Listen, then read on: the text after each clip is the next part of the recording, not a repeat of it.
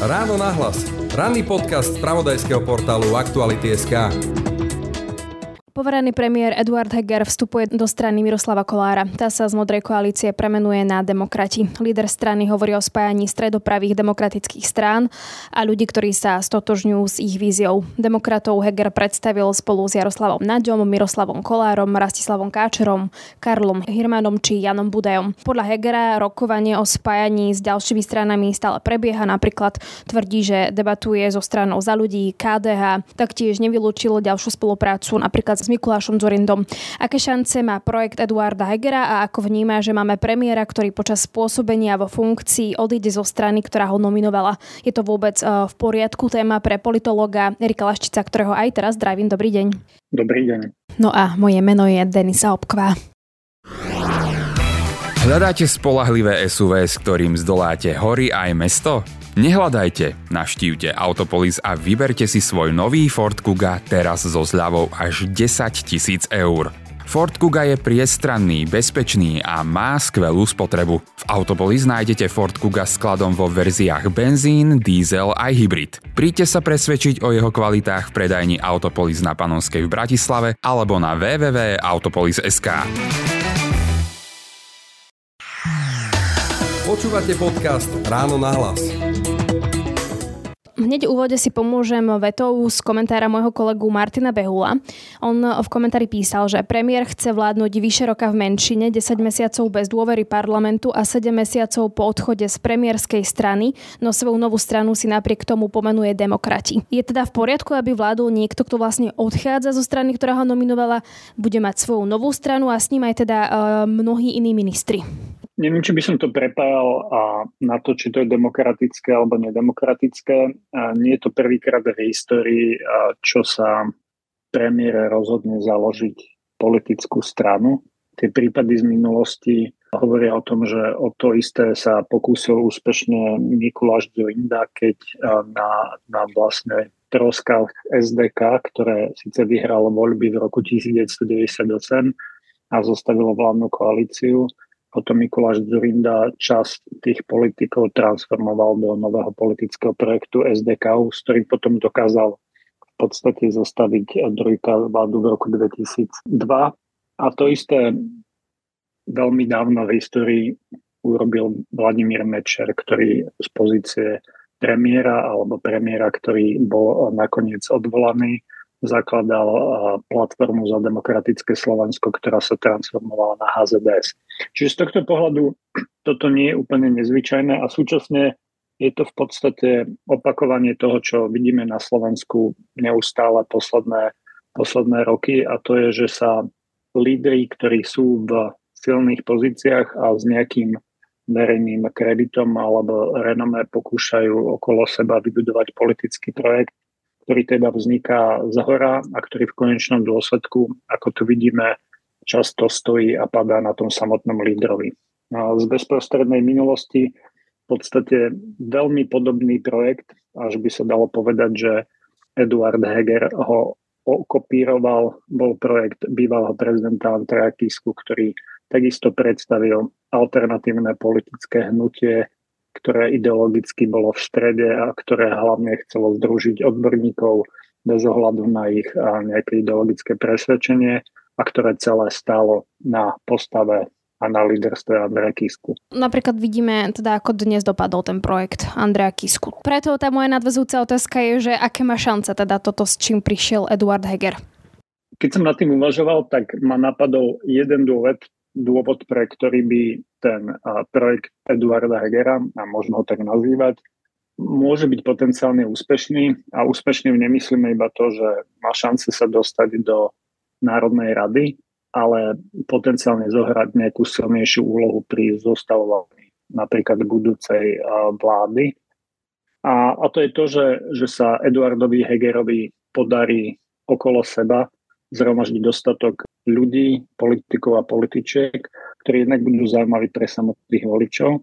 A súčasne sa mu podarí v podstate integrovať ešte množstvo tých menších až mini straničiek, ktoré momentálne akoby sú na trhu a ktoré sa nejakým spôsobom pokúšajú či už uchytiť v ďalších formách nejakých volebných koalícií, alebo sa pokúšajú zatiaľ samostatne. To znamená v tom prvom príbehu o tých ministranách to budú vlastne zvyšky za ľudí alebo občiansko-demokratická strana Slovenska, ale aj Zurindový, Zurindová vlastne nová, nový politický projekt Modrý tomto prípade väčších stran, ktoré potenciálne momentálne sú rozhodnuté o tom, že sa pokúšajú do parlamentu dostať samostatne, sa bavíme o kresťansko-demokratickom hnutí. Čiže aby sme to skratili, ak Eduard Heger za tých pár mesiacov, ktoré má k dispozícii, dokáže zjednotiť tieto strany a dokáže vlastne ich dostať na, na svoju kandidátku, a tak potenciálne môže predstavovať nejakú alternatívu pre voličov, ktorí, ktorí príjmú tú jeho výzvu civilizačnú, tak ako ju predstavil počas tej tlačovej konferencie. To znamená, budú sa vol, snažiť voliť stranu, ktorá je plná odborníkov, expertov, ktorá v úvodzovkách bude chcieť posunúť krajinu bez ohľadu na to, že nie je úplne zrejme, kde ideologicky stojí, ale ponúka krajine nejakú alternatívu, ktorá sa jasne vymedzuje nielen proti smeru, ale aj proti hlasu. Či tam vy vnímate nejaký potenciál, že naozaj by do toho vôbec, do toho spájania išli? Ja si myslím, že akékoľvek uvažovanie o, o tých možných spájaniach naráža na, na tú realitu, ktorú vidíme ostatne pri akýchkoľvek pokusoch niečo zjednocovať, nielen v posledných týždňoch, ako sme to videli na náhlom odchode Mikuláša z Vrindu práve z toho bývalého projektu a, a spájanie s Miroslavom Kolárom a jeho stranou ale to isté sme ostatne v nejakej verzii videli aj pred parlamentnými voľbami 2020. A v zásade diskusia o tom, do akej miery má za ľudí tvoriť nejakú novú alternatívu a do akej miery by skôr malo sa pokúšať vytvoriť nejaký jednotný blok a proti vtedajšiemu smeru. V konečnom dôsledku všetky tieto rokovania nie sú o nejakej vízii pre krajinu, ale o, o ambíciách tých lídrov a líderiek tých malých strán, ktoré sa v konečnom dôsledku pokúšajú v úvodzovkách dostať na, na kandidátky, na zvoliteľné miesta a predložiť si svoju politickú životnosť. Čiže toto je podľa mňa veľká výzva pre kohokoľvek, keď zjednocujete malé strany, aby ste súčasne voličom v zásade čo najmenej odhalili z toho, toho samotného rokovania a čo najviac hovorili o tom, čo ponúkate voličom, aby to v konečnom dôsledku nevyzeralo ako ako vymýšľanie projektu a ponuka projektu, ktorý v prvom rade zachraňuje tých samotných politikov a političky a ich a politické kariéry. Čiže toto je výzva pre Eduarda Hegera, akokoľvek už bude úspešný alebo neúspešný. Ale to je ten akoby, že optimistický scenár. To, ak sa mu podarí zjednotiť tieto strany, a určite to môže byť významný, významný hráč z hľadiska jednak ponuky pre voličov, ale aj potenciálne potom neskôr počas rokovaní. Najprv sa zdalo, že takým lídrom spájania by mohol byť Mikuláš Zurinda. Dnes to vyzerá tak, že to teda bude, áno, napokon Eduard Heger. No a že či on vlastne má také tie vlohy na to, že vie spájať tieto strany, lebo napríklad, keď si už len pozrieme, že Miro Kolár a Veronika Remišová, ich zájomný vzťah, Miroslav Kolár odišiel zo za ľudí kvôli Veronike Remišovej. To, či má akoby tú schopnosť zjednocovať tie strany, to, či je schopný v zásade postaviť aj, aj ľudí, ktorí sa úprimne nenávidia, za jeden stôl a vysvetliť im, že jednoducho musia v mene nejakého politického projektu zabudnúť na svoje osobné rozpory. Súčasne mnoho tých aktérov je racionálnych pri najmenšom v tom, že chápu, že ide ich o osobné prežitie, o ich politickej kariéry. Čiže áno, tú šancu tu Eduard Heger vždy má, keď už nič iné, tak tá jeho povesť ako niekoho pokojného môže samozrejme byť prospešná aj pri tomto type rokovaní. Ale súčasne akoby to otvára množstvo dôvodov, pre ktoré sa dá predpokladať, že ten projekt úspešný nebude. Čiže jeden, jeden z tých dôvodov je práve to, že, že už nikto ďalší do toho zoskupenia Eduarda Hegera nepribudne a Eduard Heger sa bude v úvodzovkách musieť vymedzovať proti mnohým stránam, ktoré vznikajú tiež ako nejaké projekty alternatívy, ale bude musieť vysvetľovať a vymedzovať sa aj proti existujúcim stranám, ktoré súťažia voliča už momentálne a majú nejakú podporu. A tá prvá strana, voči ktorej sa bude musieť vymedziť a vymedziť čiste kvôli tomu, že tie parlamentné voľby nie sú iba o vízii pre krajinu a o tom, čo tie strany ponúkajú, ale sú často a niekedy hlavne o tom, čo si voliči myslia o predchádzajúcich rokoch vládnutia vládnych koalícií. A z tohto pohľadu myslím, že ten projekt je zatiaľ strašne neprespečivý. V zásade premiér prichádza s víziou a tvári sa, ako keby nemal v rukách politickú moc, pri najmenšom od roku 2021, keď sa stal premiérom a ako keby nebol na čele exekutívy. Čiže toto je podľa mňa obrovská výzva, ktorá môže Hegerovi a jeho projektu zlomiť, zlomiť krky, ak sa nedokáže postaviť k tým rokom vládnutia a k tomu, kvôli čomu tá vláda a kvôli čomu politici vládnej koalície patria momentálne medzi najmenej dôveryhodných politikov na Slovensku. Ak správne čítam medzi riadkami, tým hovoríte, že ak sa nedokáže Heger vymedziť voči Matovičovi.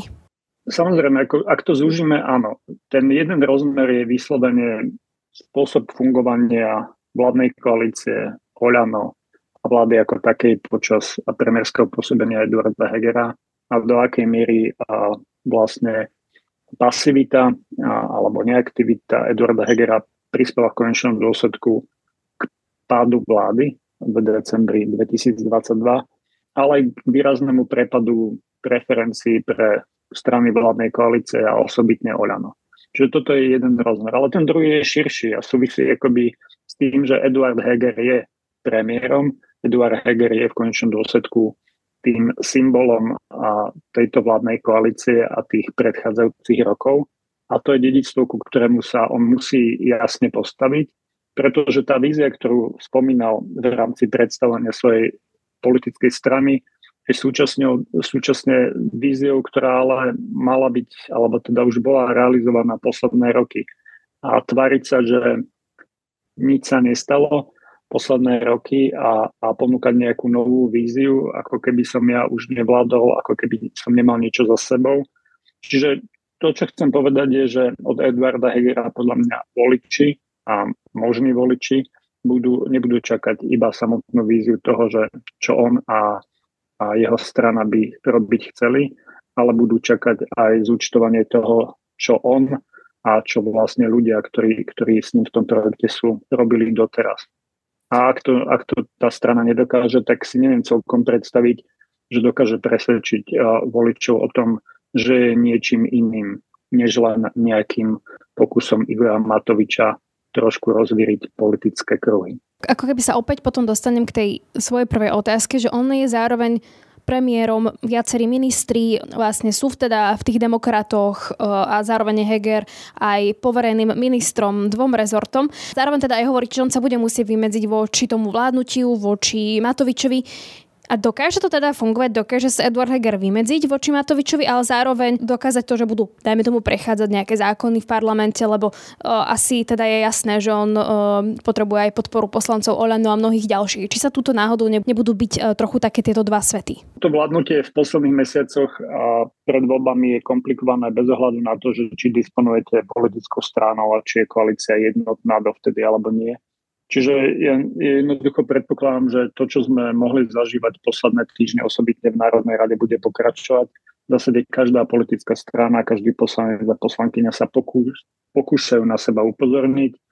To, čo sme boli svetkom v januári, je presne tá situácia, keď je relatívne nesúdržná vládna koalícia, keď predseda vlády nie je tou postavou, ktorá dokáže v úvodzokách niečomu zabrániť a keď jednoducho iní aktéry, či už sa bavíme o predsedovi Národnej rady Borisovi Kolárovi, ktorý má v rukách, dáme tomu, program tých schôdzí a jednotlivé hlasovania, alebo predseda Olano v podstate dokážu pretlačať cez Národnú radu návrhy, ktoré, ktoré neprechádzajú pripomienkovým konaním, ktoré sú otvorene kritizované a spochybňované napríklad ministrami. Čiže z tohto pohľadu ten chaos bude pokračovať. O to komplikovanejšie bude pre Eduarda Hegera v úvodzovkách nejako vysvetľovať, že potom čo v konečnom dôsledku robí v tej pozícii predsedu vlády, ak, ak parlament žije vlastným životom, ak parlament príjma napríklad opatrenia, s ktorými samotná vláda nesúhlasí. Čiže tá, to jeho v úvodzovkách dedictvo, ktoré za sebou zanecháva, je, je čoraz ťažšie.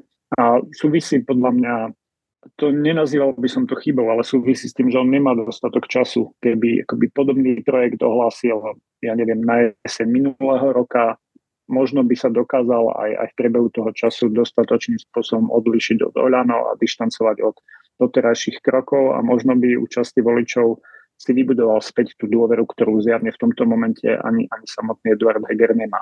Tým, že sa to deje tesne v úvodzovkách pred parlamentnými voľbami a deje sa to v období, keď samotná vláda nemá, nemá legitimitu a podporu v Národnej rade, tak, tak jednoducho tá kritika toho projektu aj, aj predsedu vlády Hegera, ktorá spočíva v tom, že vlastne nevie presvedčivo vysvetliť, prečo by si veľká časť voličov nemala myslieť, že toto je iba nejaký iný pokus Igora Matoviča, dajme tomu skomplikovať integráciu pravicových síl takým spôsobom, aby z toho vyšlo v úvodzovkách posilnené Olano, alebo je to jednoducho iba nejaký, nejaký pokus, a pokus a Igora Matoviča skomplikovať v úvodzovkách situáciu v iných politických stranách. Čiže ak sa toto nedokáže a nedokáže jasne urobiť, ak nedokáže Eduard Heger a ľudia okolo neho vysvetliť, v čom sú odlišní Oľano, prečo a aký majú názor na doterajšie vládnutie, tak, tak bez toho podľa mňa majú len obmedzenú, ak vôbec nejakú šancu osloviť takú časť voličov, aby boli dôležitými hráčmi v tom povolebnom výboji. Počúvate podcast Ráno na hlas. Keď teda otočíme, že komu napríklad e, bude škodiť to, že vznikajú demokrati, alebo teda vznikajú už vlastne strana Miroslava Kolára, dnes je predsedom Heger, oni vlastne súperia, alebo budú súperiť o voliča, ktorý si môže vybrať aj z iných strán. Otázka je, že, že koľko v úvodzovkách je na, na trhu voľných voličov, ktorí, ktorí jednoducho buď nie sú pevne rozhodnutí, alebo tomto momente dokonca nemajú politický subjekt. Akoby tá prvá skupina voličov určite najväčšia potenciálne sú bývalí voliči Olano. To znamená Olano, ktoré zvíťazilo v parlamentných voľbách, získalo, získalo 25% zisku vo voľbách, čo je obrovské číslo. To je obrovská skupina voličov, ktorí samozrejme mnohí z nich už momentálne sú buď nevoličmi, alebo sú už voličmi opozície, a ktorých ten akoby čiastočne antisystémový ťah Olano v tom 2020 nadčas pripútal k Olano a opäť ho opustili. Čiže tam by som to videl ako prvú v úvodzovkách skupinu, skupinu voličov, kde sa môže pokúšať Edward Heger a, a ľudia okolo neho presvedčať tých voličov, že jednoducho ten projekt a to, čo začalo Olano v 2020 pri najmenšom ako ideu a sentiment, sa dá v úvodzovkách udržiavať ďalej v, v nejakom racionálnejšom a pokojnejšom type vládnutia, ktoré Eduard Heger napriek všetkým jeho akoby výhradám prezentoval. Pretože ak, ak, bez, ak čiste porovnáme akoby tie líderské štýly Eduarda Hegera ako premiéra a Igora Matoviča ako premiéra, tak ten rozdiel tam je samozrejme jasný. A, čiže toto je jedna skupina voličov a potom akákoľvek v vodzovkách politická strana, ktorá, ktorá loví v podobných vodách, to znamená od Sasky, takisto progresívneho Slovenska, KDH, podľa mňa časť tých ich voličov nie je tak pevne priputaných tej politicky, tým politickým stranám, aby nezvažovali aj iné alternatívy. Čiže z tohto pohľadu sú v úvodzovkách všetky tie strany vládnej koalície čiastočne čiastočne ohrozené, alebo ten projekt môže byť pre nich konkurenciou osobitne, ak, ak dokáže naberať ešte možno ďalších, ďalšie zaujímavé tváre, ktoré, ktorých kredit alebo ktorých dôveryhodnosť v očiach verejnosti je predsa len vyššia ako, ako niektorých ľudí, ktorí tam momentálne sú. Nie je to ale riziko napríklad pre samotné Olano, pretože odišiel napríklad teda okrem Eduarda Hegera aj Jaroslav Nať, čiže keby tie výraznejšie tváre Olano, že otázka je, kto zostane z výrazných tvári v Olano a či náhodou, lebo už v tých prieskumoch teraz to vyzerá pre nich nie moc dobre, tak či ich to náhodou pre nich nebude znamenať nejaký koniec, sa vôbec do parlamentu nedostanú. To je vynikajúca otázka, na ktorú sa, sa nedá odpovedať, respektíve dá sa len iba nejakým spôsobom špekulovať. Že jeden ten narratív, ktorý je možný aj vysvetlením a ktorý ponúka momentálne Igor Matovič veľmi intenzívne posledné dni, že v podstate celý, celý projekt demokratov je iba jeho, jeho dieťaťom, že v podstate vyslal Eduarda Hegera ako, ako agenda, aby zjednotil pár strán a vytvoril nejakú v úvodzovkách budúcu budúcu politickú silu, ktorá bude mať blízko k Oľano a ktorá prinesie možno ďalšie hlasy. Toto môže byť jedno vysvetlenie, že to je tá, to obvinenie z toho, že tento projekt je iba v zásade Olano 2,0 s tým, že, že Igor Matovič ho vymyslel a do, do veľkej miery sa Eduard Heger v podstate iba riadi jeho inštrukciami. Ak, ak vnímame to, že je to samostatný projekt Eduarda Hegera a ľudí, ľudí okolo, okolo neho, tak samozrejme je to možno trochu komplikovanejšie. A tu môže nastať akoby, že, že viacero veci. Jedna vec, ktorú vidíme pri najmenšom Igora Matoviča, je, že s akou ľahkosťou dokáže sa tváriť, že ľudia, ktorí sú nominovaní jeho hnutím a často ním samotným do pozícií exekutívnych, že k nemu nepatria. Myslím, že bývalý minister zdravotníctva Langvarský je tento prípad, ktorý akoby v nejaký moment bol kritizovaný zo strany Olano, ako keby nebol nominovaný Olano a nepatril Olano. Hej? A ten, to isté sa dotýka akoby iných ministrov a nominácií, čo tá ľahkosť, ako dokáže, dokáže Igor Matovič v úvodzovkách potápať svojich bývalých spojencov alebo nominantov, sa kľudne potom môže preniesť aj do, do nejakej jeho snahy Olano a jeho lídra sa vymedzovať voči Hegerovi z pozície toho, že však celú vládu ovláda Heger. To, čo sa tu dialo posledné roky, je dielom Hegera a nie Matoviča. Inak povedané, že Igor Matovič sa bude, bude snažiť Olano pretransformovať zase za tých pár, pár mesiacov do opozičného subjektu. A v opozícii bude mimo iného aj voči Hegerovi a demokratom a bude sa tváriť, že vlastne s tým, čo sa na Slovensku deje a dialo posledné roky, nemá nič spoločné. Čiže to, to, to si viem tiež kľudne predstaviť ako nejaký, a nejaký možný, a možný vývoj. A ten tretí súvisí s tým, že podľa mňa Igor Matovič je presvedčený o tom, že je politický génius a dokáže reštartovať Olano tak, ako to dokázal urobiť v roku 2019, keď tá strana ešte v lete 2019 bola na pokraji zvolenia do Národnej rady, opustili ho viacerí blízki spolupracovníci a on napriek tomu dokázal vyhrať parlamentné voľby. Čiže predpokladám, že si verí z tohto pohľadu a to, čo robí posledné mesiace, je v zásade celkom intenzívne testovanie toho, že kam by Olano mohol pretransformovať. Čiže to sme videli v tom, ak, akým akoby ostrým spôsobom nabehol na to, čo nazývame kultúrne vojny a tie jeho statusy, ktoré akoby výrazne posúvajú tú retoriku a Olano napríklad k maďarskému Fidesu, ale podľa mňa to nemusí byť nevyhnutne niečo, čo, čo zotrvá. Je možné, že príde s niečím novým. Čo tým chcem povedať je, že bude sa snažiť hľadať miesto v tom politickom priestore, ktoré mu umožní čo najväčšiu slobodu. A potom sa nedá v úvodzovkách predpokladať, že čo sa stane a čo v konečnom dôsledku bude ten dominantný vývoj a, a čo voliči vyhodnotia ako úprimnejšiu alebo zmysluplnejšiu ponuku. Dá sa povedať, ale že možno otázka času, kým začne Igor Matovič nejakým spôsobom ukazovať teda prstom na Eduarda Hegera a potom je možná otázka času, že Eduard Heger sa bude proste musieť vymedziť voči Matovičovi. Alebo nie. My v zásade, ča, akoby, že nie, že my, ale akoby média v podstate akoby neustále akoby tlačia tú otázku, ktorú aj Heger často dostával, aj, aj akýkoľvek analytici a ľudia, ktorí sledujú politiku akoby detaľnejšie, prečo sa Heger nedištancuje od Matoviča, prečo v úvodokách z predsedu vlády na, nejde do súboja s Matovičom a tak ďalej. Odpovedou môže byť, že sa to nikdy nestane. To, to je kľudne akoby odpoveď, ak sa to nestalo doteraz a možno, možno zmysluplné uvažovanie by bolo, že sa to nestane ani potom. Čiže je možné, že, že jednoducho Edward Heger nie je taký typ lídra, ktorý dokáže ísť do, do otvorených konfliktov, osobitne nie s niekým, kto v úvodzovkách zodpoveda za jeho politickú kariéru. A zjavne to nie je v tomto momente prípad rozpadu Smeru a niekdejšieho a konfliktu medzi Petrom Pellegrinim a Robertom Ficom. A osobitne v kontexte toho, že Petr Pellegrini v momente, keď opúšťal smer, bol najpopulárnejším politikom na Slovensku. Eduard Heger zďaleka nie je v tejto pozícii. To znamená, že tá jeho pozícia je oveľa krehkejšia.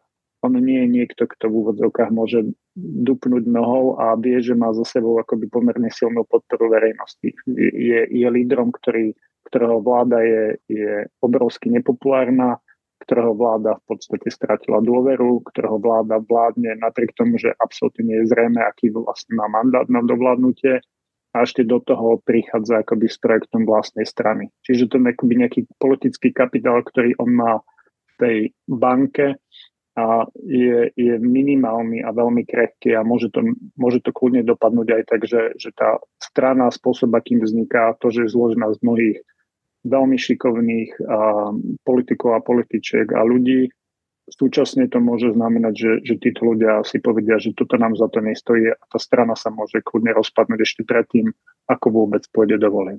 Eduard Heger sa aj včera dištancoval výrazne od hlasu, od nejakej prípadnej spolupráce, ale neodsudil sa tak trochu potom už aj do opozície, lebo hovorí sa, že tú povolebnú koalíciu bude skladať práve hlas. No pri najmenšom akoby to vnímam ako snahu Eduarda Hegera sa, sa vyčleniť akoby z toho radu strán aj súčasnej vládnej koalície, aj, aj nejakých strán, ktoré sú momentálne mimo parlamentu, ktoré pripúšťajú viac či menej otvorene to, že s hlasom bude treba rokovať a potenciálne e, sú ochotné ísť do vládnej koalície, ak nebude iná možnosť. Môže to byť kľudne iba retorické cvičenie, aby Eduard, Hug, Eduard Heger ukázal, v tomto je môj projekt a strana demokrati odlišná od týchto strán ako progresívne Slovensko, Saska a tak ďalej a tak ďalej. My jednoducho hlasu hovoríme nie, my hlas považujeme za rovnaký problém, ako považujeme smer alebo republiku. Čiže pre niektorých voličov toto môže byť zaujímavé, ak toto bude jeden akoby zo silných momentov. Otázka samozrejme je, do akej miery potom to zväzuje, zväzuje ruky prípadným akoby povolebným vyjednávaniam, do akej miery si tým, tým Eduard Heger zatvára akoby cestu pred, pred nejakou účasťou v budúcej vláde. Ale v tomto momente akoby to vnímam hlavne ako jednu z mála, ako jeden z mála spôsobov, ako sa dá odlišiť od existujúcich politických strán, ktoré majú šancu uspieť v budúcom parlamente. A to je, že vylúčenie hlasu ako, ako niekoho, koho považujeme za dôležitý dôležitú súčasť tých budúcich rokovaní. Toľko teda politológ Erik Laštic. Ďakujem pekne za rozhovor. Majte sa pekne. Všetky podcasty z pravodajského portálu Aktuality.sk nájdete na Spotify a v ďalších podcastových aplikáciách.